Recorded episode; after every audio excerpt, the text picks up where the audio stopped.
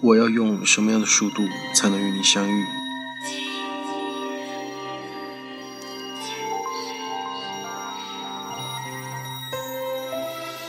听说樱花飘落的速度是每秒五厘米，那么以怎样的速度才能走完我与你之间的距离？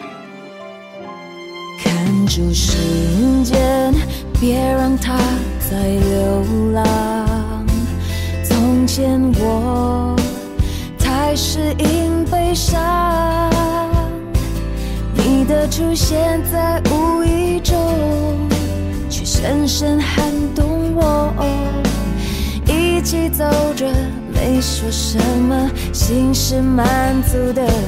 这个世界，谁都不可能和谁在一起一辈子，人就是这样，必须习惯失去。我们都曾渴望青梅竹马，却因为种种不得不离去，分开，然后各自生活。当我们终于长大，成熟到被生活磨去了棱角，每天与所谓的爱人聊上上千条短信，心灵却只接近了一厘米左右。然后我们开始怀念，寻找当初失去的真诚切实的感情，可是还能找得到吗？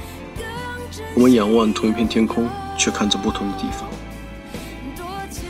归树说：“我们会上同一所大学，将来会一直在一起。